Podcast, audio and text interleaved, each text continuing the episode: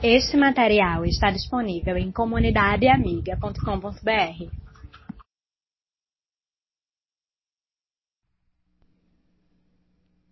Esse livro esse livro diz que esse lugar mais seguro da terra chama-se igreja. Que não existe um local onde você pode ser complementado, trabalhado, apoiado, entendido e se sentir mais estável do que essa estrutura criada pelo próprio Senhor Jesus Cristo chamada igreja. E o que é interessante é que quando nós mais precisamos da igreja, nós temos a tendência de nos afastar da igreja.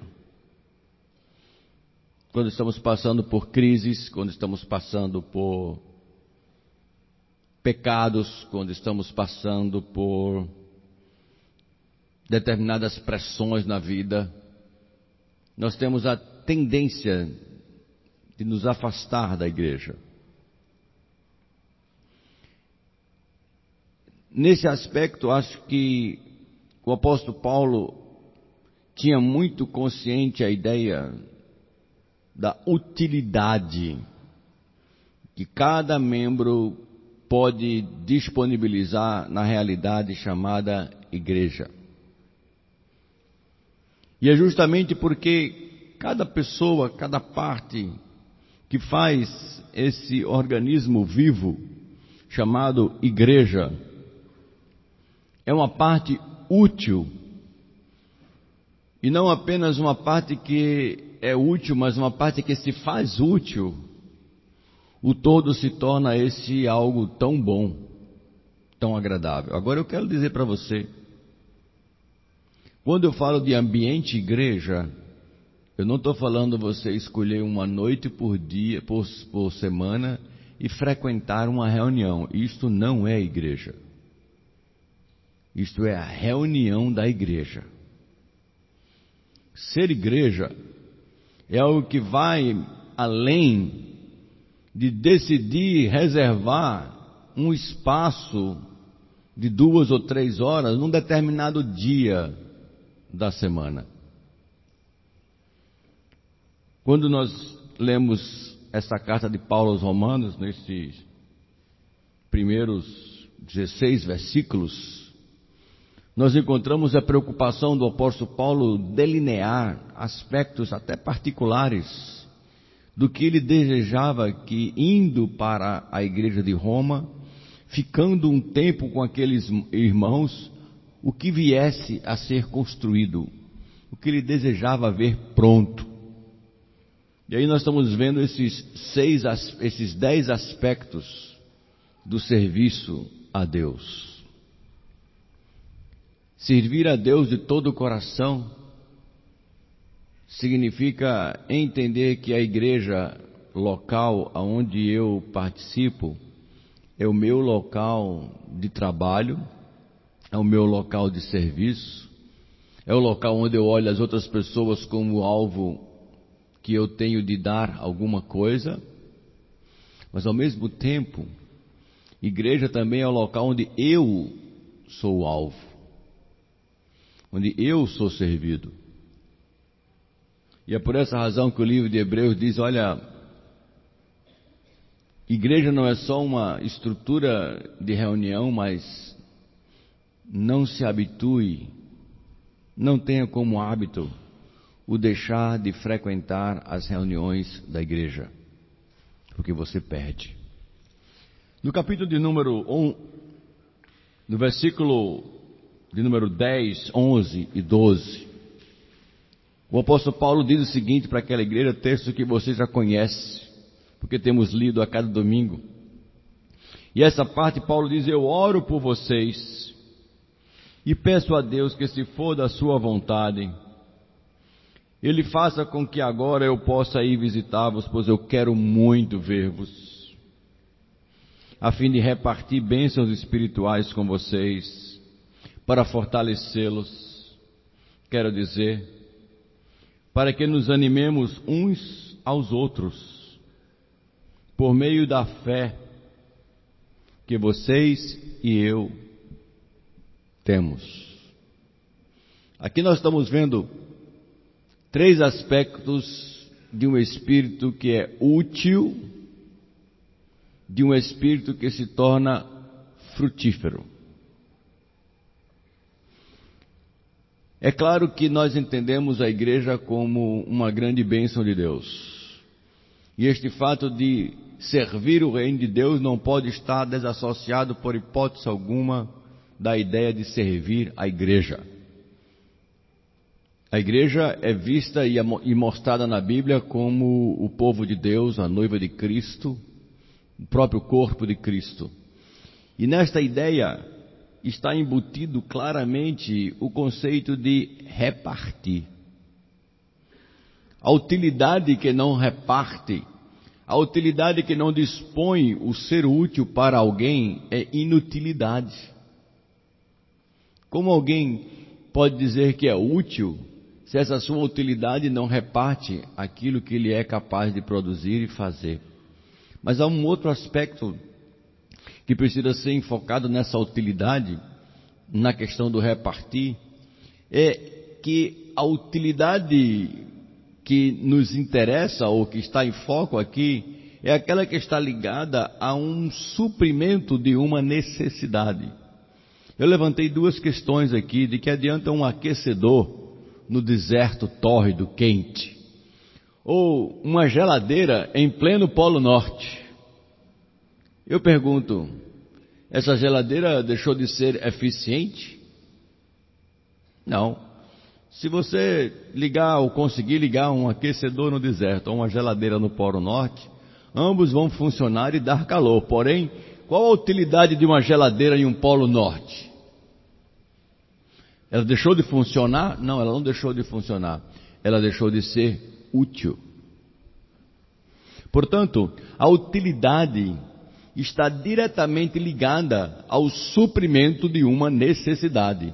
Eu tenho uma necessidade, você pode suprir minha necessidade, então você me é útil. E assim, irmãos, que nós devemos ver esta realidade de utilidade na igreja.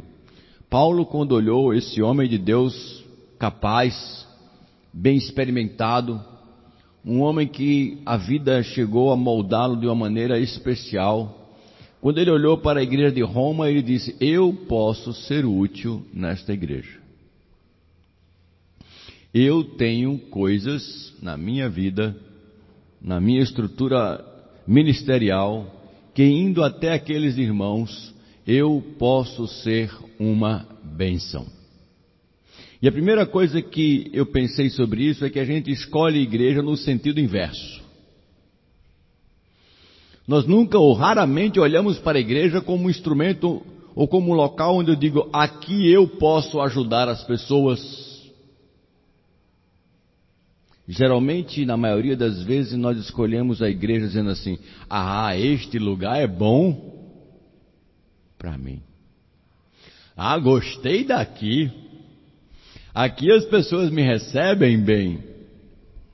Ah, aqui tem umas coisas interessantes. Ah, aquilo ali é muito bom para. Ou seja, nós estamos perdendo a visão da utilidade. O que você tem, o que Deus lhe deu, o que Deus lhe capacitou e a sua igreja precisa. O que você pode dar para a igreja e a igreja vai se sentir abençoada com a sua participação. Servo útil na igreja é aquele que supre uma necessidade da igreja. A igreja precisa disso. E eu vou suprir. Note, irmãos, que Paulo não recebeu nenhuma carta da igreja de Roma mas ele estava preocupado com o que estava acontecendo na igreja de Roma.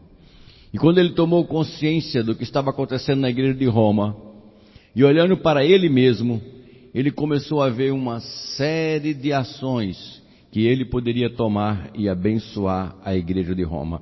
Para isso é só você ler toda a carta aos Romanos. Paulo percebeu que aquela igreja estava sendo uh, invadida por um sistema de imoralidade e ele trabalha essa questão. Paulo mostrou todo o plano de salvação para os romanos, uh, dizendo para eles que isso era uma oferta de Deus e não resultado do trabalho deles. Paulo percebeu também que, de, que, que os crentes de Romanos precisavam conhecer acerca da graça de Deus.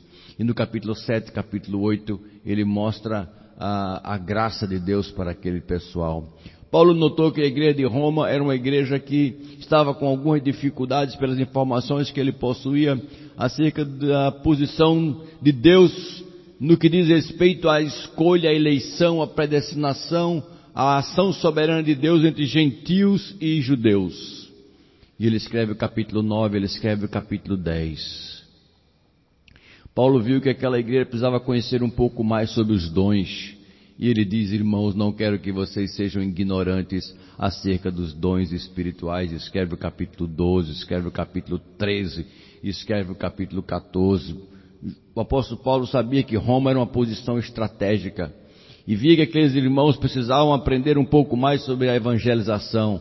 E ele propõe para aquela igreja que ela se torne um novo celeiro missionário mandando, apoiando e estando com o próprio apóstolo para que a Espanha pudesse chegar a ouvir do Evangelho. Como Paulo chegou a todas essas informações de necessidades da igreja de Roma? Como Paulo achou que ele poderia ser útil desta maneira? É que ele olhou para a igreja como seu local de trabalho. Irmãos, você deve ter notado, você já deve ter percebido que essa questão da, da utilidade não se aplica a qualquer comunidade. Se aplica a uma igreja local aonde você decide ser membro, aonde você decide participar e dar a sua parcela de colaboração.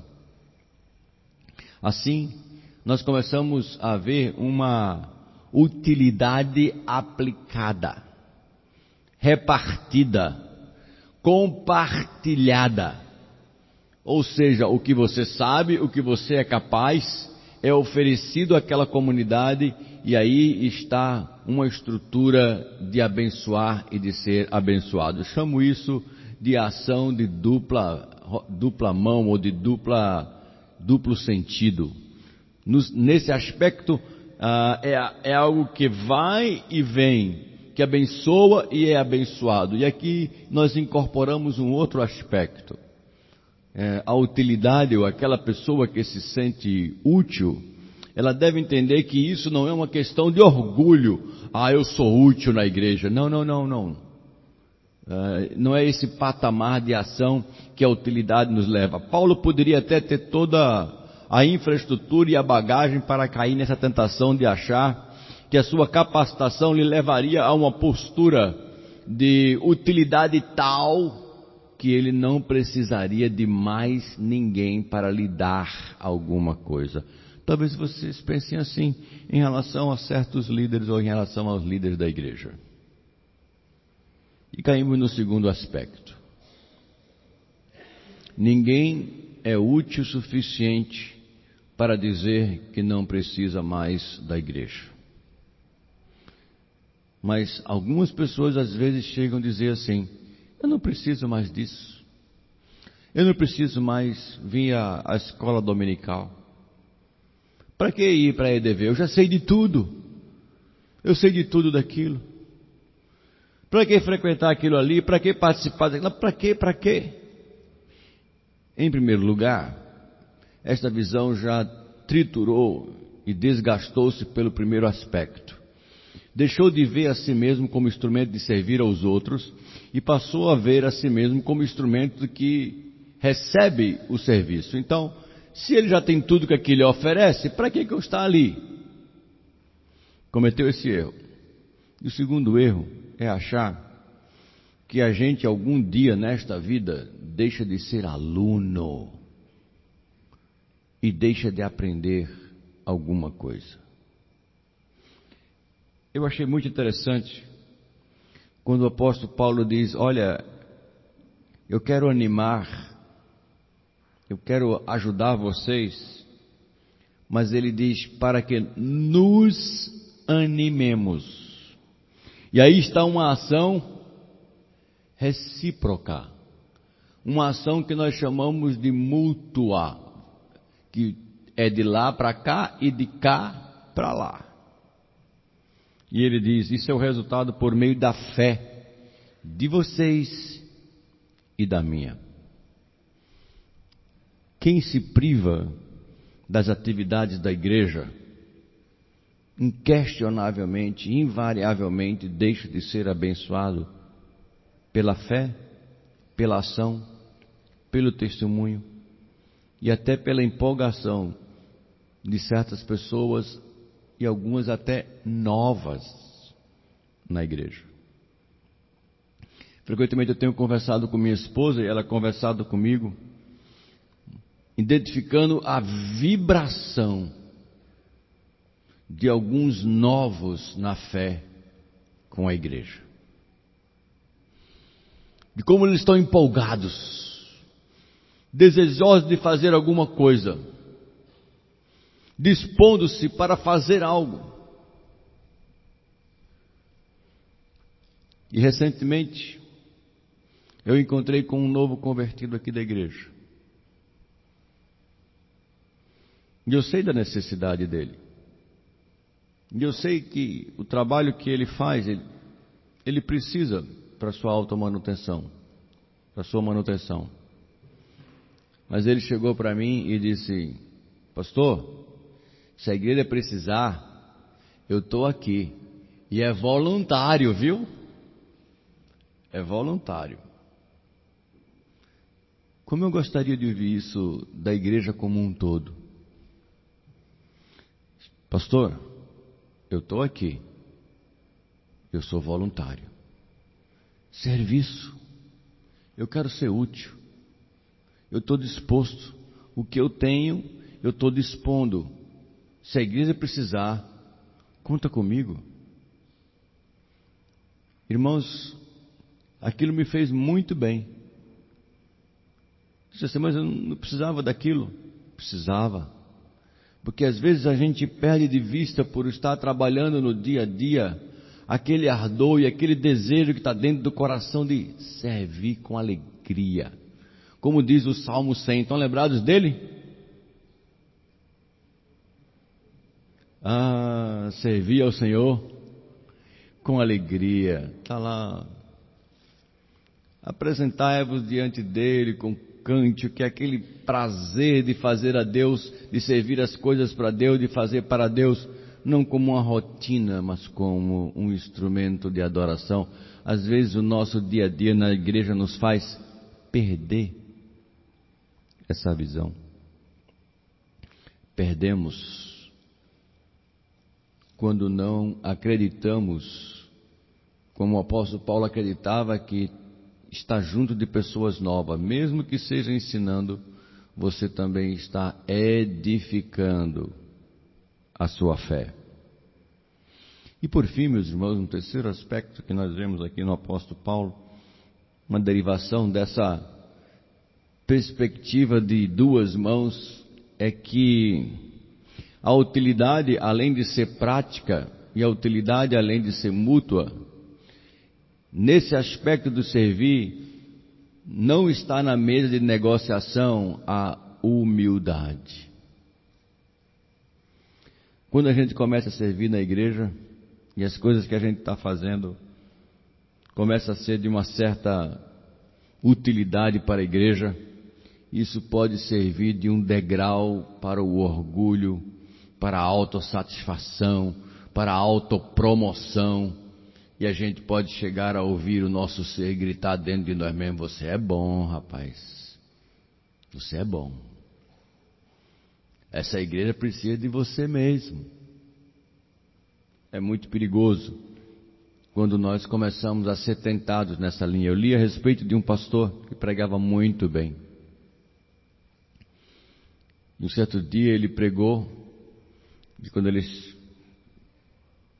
estava no final do culto, alguém o procurou, apertou a mão dele e disse: Pastor, eu quero dizer para o senhor que provavelmente hoje foi a sua melhor pregação. Hoje o senhor se excedeu. O senhor esteve realmente num patamar de pregação muito alto. Hoje o senhor foi muito grande. E aquele pastor disse: Meu irmão, eu vou dizer uma coisa, não lhe comparando, mas quando eu estava pregando lá em cima, Satanás estava dizendo a mesma coisa para mim. Hoje você está muito bom. E ele estava mesmo. Mas precisamos ter cuidado que o nosso serviço para a igreja pode se apresentar diante de nós como um degrau que nos coloca no pódio para receber a medalha e dizemos: Eu sou muito bom, eu mereço. Cuidado, irmãos. O serviço a Deus é um serviço que deve nos lembrar sempre a colocar uma toalha nos nossos ombros. Aí você pergunta: para que a toalha? Para nos fazer lembrar de que quando Jesus Cristo, servo de todos, quis mostrar a realidade da dignidade do serviço, ele decidiu lavar os pés dos apóstolos. Vocês sabem quem é que lavava pé? Quem lavava pé naquela época era as pessoas de menor qualificação. Gente que não sabia fazer nada, servo, escravo, da, da classe mais simples. Quando chegava da rua, os pés das sandálias empoeirados, então tinha um lá que lavava o pé daqueles que tinham dinheiro para pagar. E Jesus botou uma, um, uma toalha no seu ombro, pegou os discípulos e lavou os pés. Situação tão humilde que Pedro disse: Não, senhor, meu pé o senhor não lava. E Jesus disse: Pedro, se eu não lavar o seu pé, se eu não lhe servir, você não pode me seguir. Aquele era um modelo a ser duplicado. Serviço na igreja tem que ser serviço com humildade. Tem que ser serviço entendendo que o que eu faço, eu faço simplesmente porque eu fui criado, chamado, capacitado por Deus para fazer. E quando eu não faço, é que tem o problema. Eu gosto muito do exemplo do controle remoto. Nós estamos vivendo a geração do controle remoto, não é verdade? Antigamente, um controle remoto na televisão era algo muito raro. Hoje nós não temos televisão que não tem controle remoto. E nós apertamos o botão 3 e ele muda lá.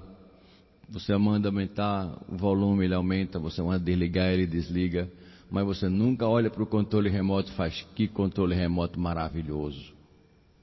Quando eu aperto, ele muda. Este servo é fantástico. Eu vou dar um prêmio para o meu controle remoto. Agora, quer ver você falar com o controle remoto? Aperte o 3, ele bota o 5. Manda ele aumentar que ele diminui. Mande controlar a luminosidade, você bota para mais cor, ele torna-se preto e branco. O que é que você diz? Ele trabalhou durante cinco anos para você, nunca falhou. Mas agora o 2 é o 3, o 6 é o 18, o 18 é o 24, o aumentar é subir e o multi é volume ao máximo. Você olha para o controle e diz o quê? Essa droga não presta. Olha para aí. E eu começo a reclamar. Por quê? Simples. Ele não está fazendo o que foi programado para fazer. Irmãos, Jesus Cristo contou uma história sem ser com controle remoto, mas é exatamente isso. E no final Jesus Cristo disse: Quando um servo fizer apenas o que ele deve fazer, ele é um servo mau porque fez apenas o que ele devia ser feito. Um controle remoto que só faz aquilo que está programado não faz nada de mais do que foi programado para fazer. O servo bom é quando nós buscamos fazer mais do que se é esperado de nós. E aí vai a pergunta fundamental para nós nessa noite, nesse final de meditação, quando olhamos na vida do apóstolo Paulo, não apenas nesse texto, mas nas suas cartas de um homem que buscava servir a Deus de todo o coração, não buscava orgulho, não buscava destaque, olhava as necessidades, procurava supri-las, olhava para si mesmo e dizia: Eu posso ajudar isso, eu posso fazer aquilo. Eu já falei e vocês sabem que a Roma para Paulo não era turismo, ele colocaria em risco sua vida. Ele disse: Mas eu quero ir, eu quero ser útil na igreja de Roma, eu quero ajudar vocês. E a pergunta é: Eu estou olhando para a minha igreja, identificando as suas necessidades, e eu estou olhando para mim mesmo dizendo: eu posso fazer isso na minha igreja? Eu posso ser útil? Que decisões você tem tomado para servir a igreja? Esse serviço tem múltiplas formas, que vão desde o cuidado pastoral dos que sofrem, dos que precisam de ajuda, dos novos na fé e que passam pelos necessitados, que passam por ajudar aquelas pessoas que carecem de uma orientação na vida e que chegam até em tarefas pequenas, como se preocupar com a ornamentação da igreja. Ou você nunca pensou que você pode dar uma parcela em alguma parte da igreja? Você só entrou aqui na igreja e olhou que aquela frente da igreja sempre tem alguma coisa mudada. Alguém está pensando nisso. Você às vezes chega aqui e nota alguma coisa diferente. Alguém pensou nisso. Mas a minha pergunta é: quando é que você vai começar a pensar na igreja? Quando é que você vai começar a pensar em ser útil para a igreja, ao invés de ser simplesmente alguém que vem buscar alguma coisa na igreja? O espírito útil e humilde demonstra a característica de um servo que está disposto, de uma serva que está disposta a dar de si mesmo, a separar tempo precioso. Sim, tempo é muito precioso. Não é só hoje, não, sempre foi. Será que nós temos dispostos, estamos dispostos a separar algum tempo para isso? E eu termino como comecei. Larry Crabb, no seu livro O Lugar Mais Seguro na Terra, diz que quando a gente chega num lugar assim, as pessoas que estão ali desejando ser úteis nos fazem sentir bem simplesmente porque eu estou ali. Ou seja, ele chega a advogar que quando uma igreja é igreja de Jesus do jeito que ele projetou, o simples fato de estar com essa igreja já produz alguma cura. E eu vou lhe mostrar que isso é verdade. Você já saiu da sua casa algumas vezes angustiado, veio à igreja e quando voltou da igreja você se sentiu melhor? Por quê? Porque a igreja é este local que Deus idealizou e que você experimentou por um tempo. Note que igreja não foi aquelas duas horas, aquilo foi a reunião da igreja, mas você passou com a igreja aquele período. E pessoas se fizeram úteis para você. Por isso que a gente se sente bem. E Deus abençoa a igreja através da igreja e com a igreja. A igreja é o instrumento de Deus abençoador. E o meu foco hoje não é ser simplesmente abençoado para a igreja, que você seja esse instrumento abençoador, como Paulo desejava ser. Um crente mais maduro, uma crente mais madura, que diga assim: eu posso agora começar a dar alguma coisa de mim mesmo apesar de estar começando na fé ou estar no meio do seu processo de progresso de fé. por outro lado, uma advertência séria para os maduros na fé. Não abandone a igreja achando que você não precisa mais da igreja. E tem muita gente madura na fé de braços cruzados nesta igreja. Descruza os braços, irmão. Descruza os braços, irmã. Ajuda a igreja, sirva a igreja. Se ofereça à igreja, participe da igreja. Não embarque no trem daqueles que dizem eu não preciso disso, eu já sei disso, para que isso para minha vida? Eu já cheguei nessa posição, para que? E os que vêm agora? E os novos que estão chegando? Quem vai usá-los? Quem vai ajudá-los? Quem vai estar com eles? Se os que já chegaram no estágio maior cruzarem os braços, vão sobrecarregar aqueles que estão desejando servir. Mas se nós, como igreja, começarmos a ter essa mentalidade que o apóstolo Paulo diz, eu desejo muito estar com vocês, porque eu vi que eu posso ser útil no meio de vocês, eu posso aprender com vocês, mas eu posso ensinar a vocês, isso vai edificar nós dois. Era isso que Paulo pensava. E é isso que nós gostaríamos, gostaríamos de ver em cada um de nós como membros desta igreja. Você é útil? Acredito que sim. Mas a pergunta seguinte é você que responde. Você tem sido útil nesta igreja? Vamos cruzar as cabeças, vamos orar.